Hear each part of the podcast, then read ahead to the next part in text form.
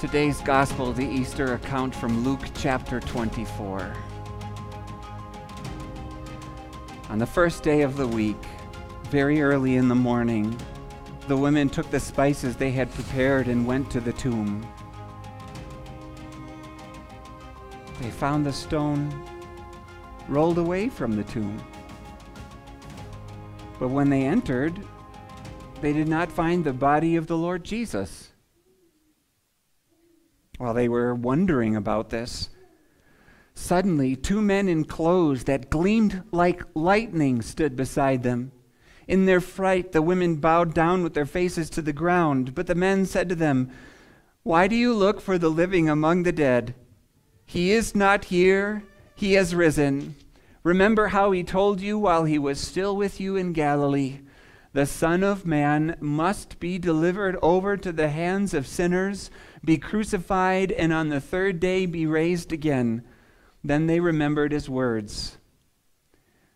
When they came back from the tomb, they told all these things to the eleven and to all the others. It was Mary Magdalene, Joanna, Mary, the mother of James, and the others with them who told this to the apostles. But they did not believe the women, because their words seemed to them like nonsense. Peter, however, got up and ran to the tomb.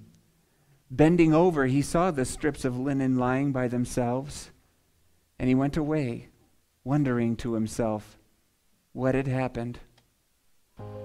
The Gospel of the Lord.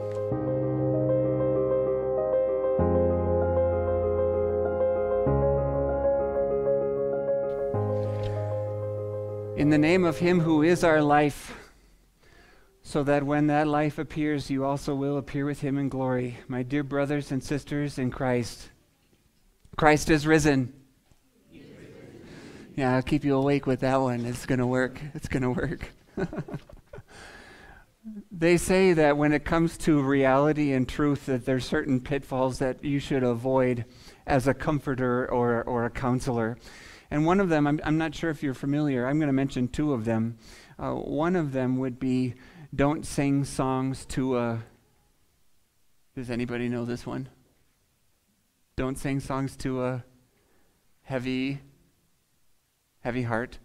And maybe, I don't know, did I make that up? Did I read it somewhere? I'm like the only one on the planet that's heard of that one.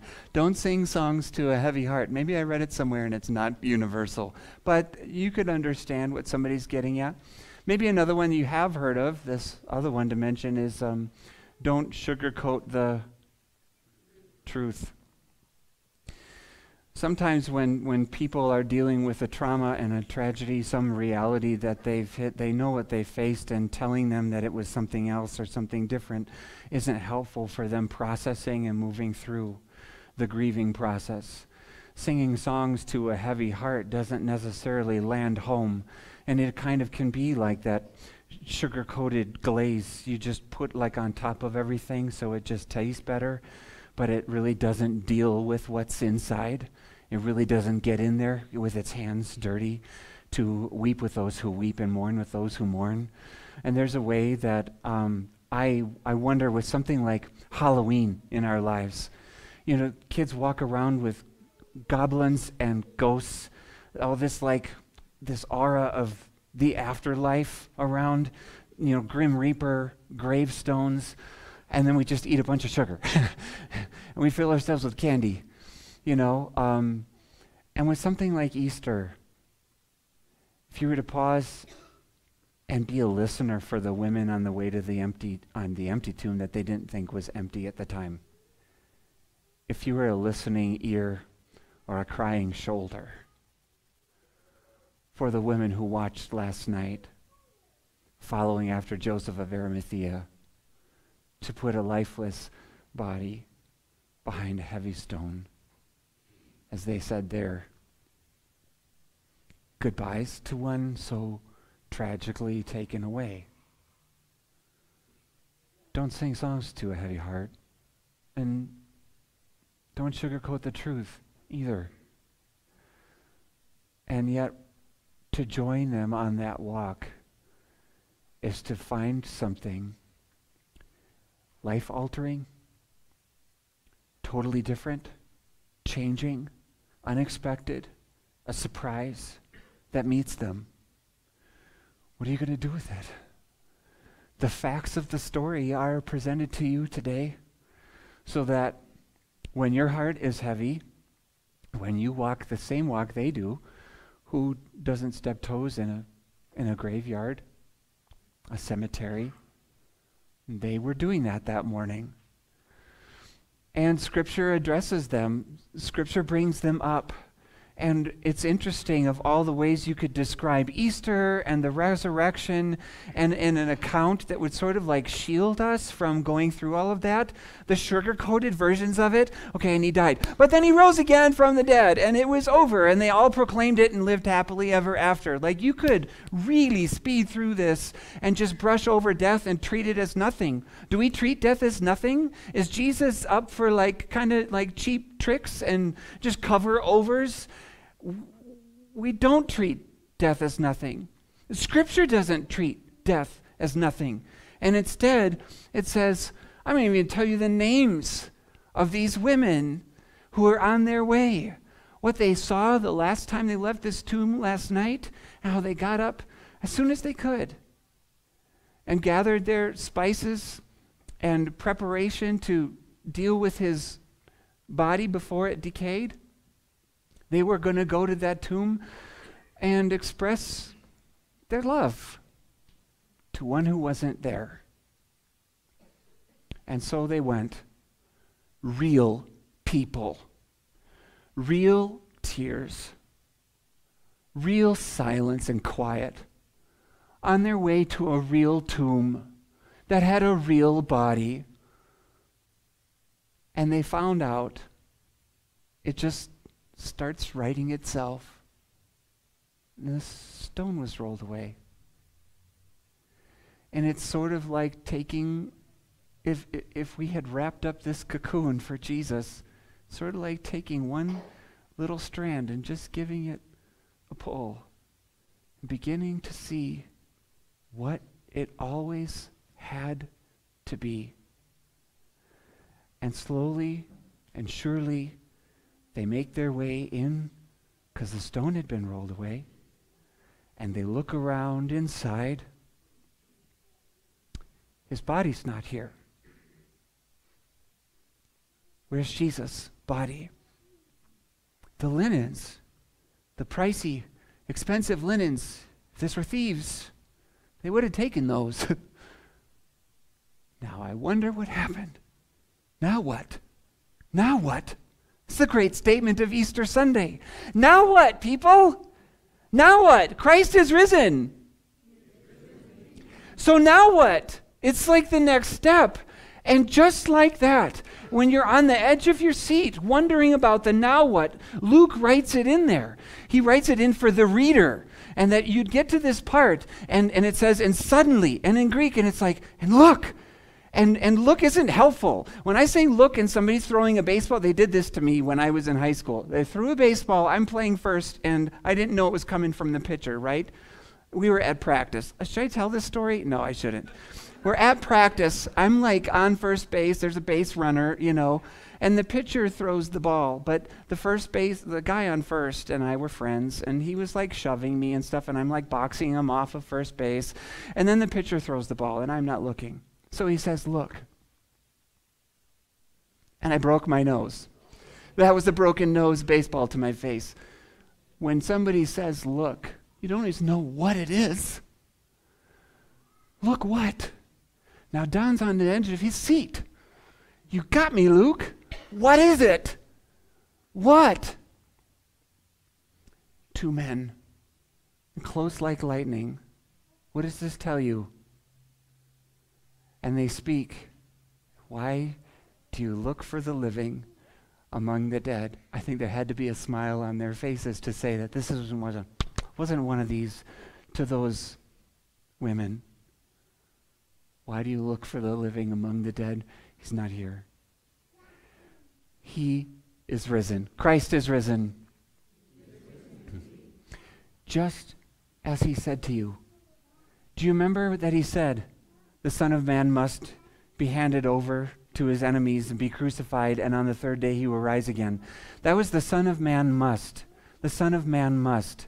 Because if we're not going to sugarcoat the truth, if we're not going to sing songs, just any old songs to heavy hearts, to here's a lighthearted thing to take a heavy topic and lighten it up a little bit, if we're not going to do that, if we're in Scripture going to live there and speak the truth to heavy hearts, but, but comforting truth, if we're going to go in there with a saving word, if we're going to not sugarcoat, but we're going to eat the real food of life, we're going to be a part of the real stuff that it's all about, you have to live in this must. He said it. The Son of Man must. And the reason is because death is tied to sin, and it had to be conquered. As soon as Adam and Eve looked at all the pain, the trouble, the sorrow, the sin, the hiding from God, and the death they now deserved.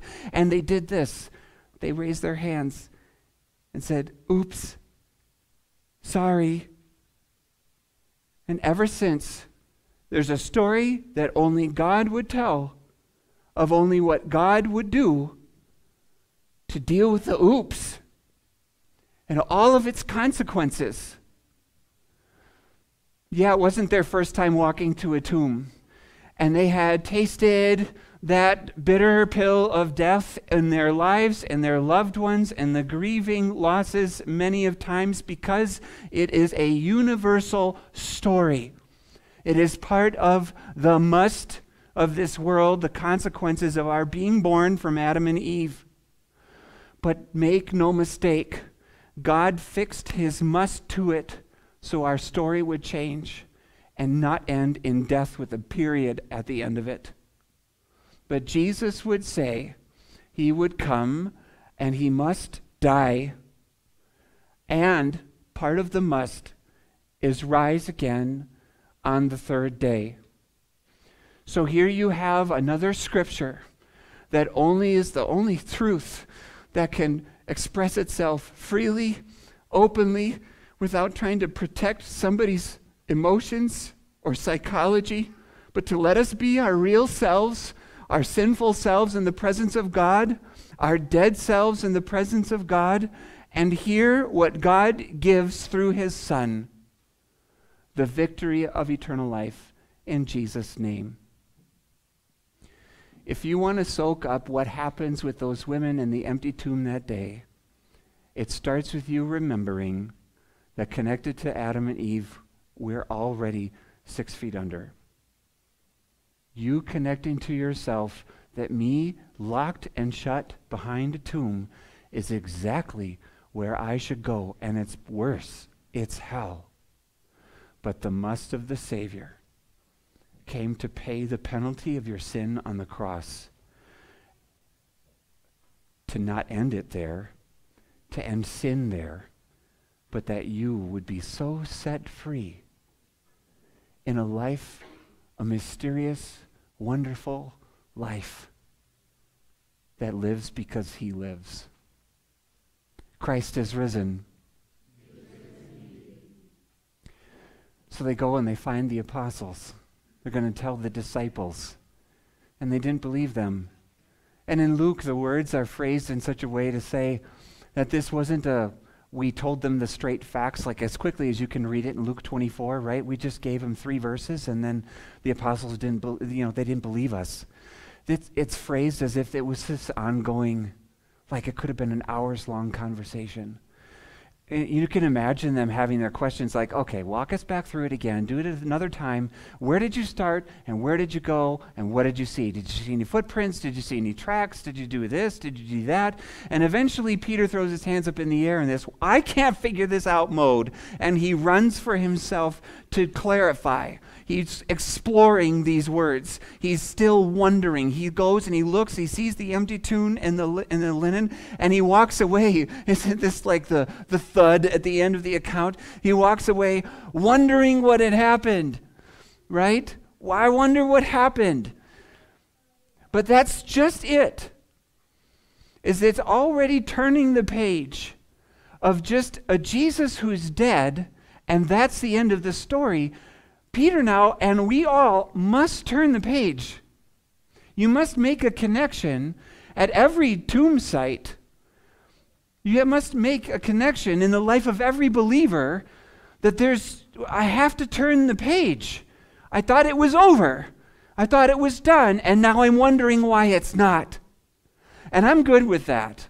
I'm good with that when the catechism glass gets that in Jesus they have eternal life and they're going to live forever. I'm great when that is crystal clear and absolutely certain in their hearts, and the only questions they have is, How old am I going to look? And are we going to eat? And what am I going to get to do? I, I love that kind of wondering. That's, that's turned the page. Now, Peter doesn't fully believe it yet. But isn't this the point? To put this little wrench in your day, to address you in Peter's shoes, and to talk to you. Do you recognize what Jesus has done? Do you see? the facts laid before you, life after death, triumph beyond the grave? Are you starting to turn the page because you must? By the word of God, you must? And soak in for yourselves a new life. I don't know what it's going to look like. Paul says, I declare to you, hmm, what word should I use? A mystery will all be changed? Does that help? Just turn the page. Don't stay here. Turn the page. And you add it to the story. That heavy heart and that truth has to include this. I may not dry every tear, but there is a tissue I can use in the Word of God may not stop the sorrow every time you're by someone's grave who died in the Lord. You still miss them. You're going to miss them. But there's something still I can say by the word of the Lord. I may not sing a song and, and make you feel like emotionally you're all out of whack for being so sad, but I will speak a word, a triumphant word, in the midst of a tomb in the midst of dust and ashes, in the very place where everybody ends the story. Let's turn the page together and recognize, even if it's a question mark, what's this going to be? It's going to be immortality, imperishable, no hunger, no pain, no thirst, no need to sleep, no more tears or crying, because the old is gone and the new has come. So spread your wings. Get out. And live in the life that is truly yours. That's Easter. And I give thanks to God that for 25 years, Easter has been proclaimed in this place in Littleton. I give thanks that we still have opportunities in ministry together to partner with our resources and our time and our energy to go and find where the period is in other people's lives and change it into a comma and add, and he must rise again. Anyone who believes they must rise again. This is for you. This is for you. Transfigured, transformed. Don't stick in the cocoon. Come on out in Jesus' name and live a new life because of him. That's awesome. The best part of being a pastor is preaching on Easter. The best part of any believer is pondering and meditating what Easter means for you and for me. There may be some question marks. I'm okay with that. But, brothers and sisters, let's turn the page and let's go preach that word to a people all around us. In Jesus' name, amen. Would you please stand? And the peace of God that surpasses all understanding will guard and keep you through faith in Christ Jesus. Amen.